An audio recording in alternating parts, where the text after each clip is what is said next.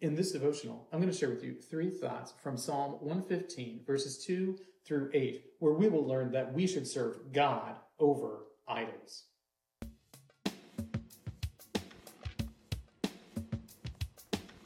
Psalm 115, verses 2 through 8 says, Why should the nations say, Where is their God?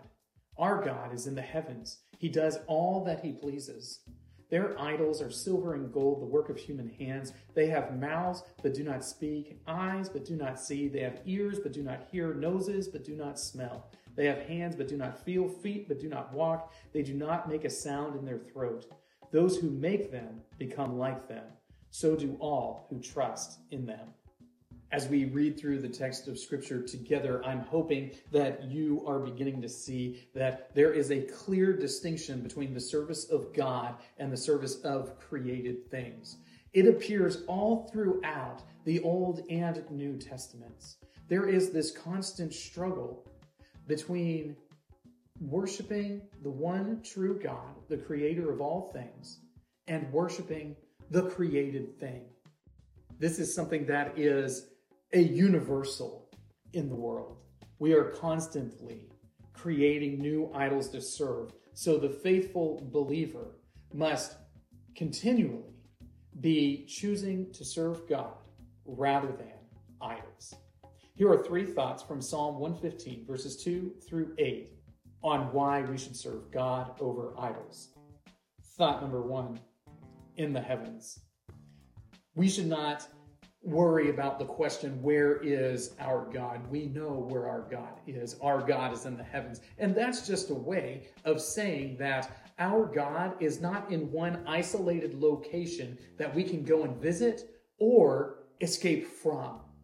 Our God is in the heavens, meaning he's in this place of authority where he has control over all created things.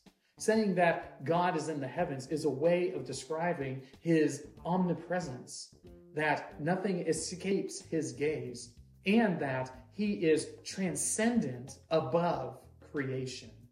So while all the created things exist in this reality that we experience, God exists on a plane of existence that is over and above where we exist.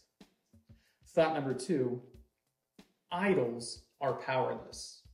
So look at the contrast here. You can serve the God who is over and above all things, who dwells in a different state of existence than we do, or you can serve powerless, created things. Everyone is going to worship something. Everyone is going to serve something or other. It can either be the creator of all the universe, or it can be some created thing. But everybody worships. There's no getting around that. Which is better to worship? The Almighty Creator of the universe, or a powerless idol that is merely a created thing? The psalmist describes it as having eyes but not seeing, ears but not hearing, hands but not touching, feet but not walking, meaning it has the appearance of something that is good and able to do something, but in reality it can't accomplish anything because it's ultimately powerless. All power, all life, all existence is rooted in God our Creator. So serving something other than that is foolish because ultimately all created things are without power. Thought number three idolaters are powerless. So if you are serving the created thing that has no power, you yourself become like that thing. You yourself become powerless. You become like the thing that you serve, is the general idea.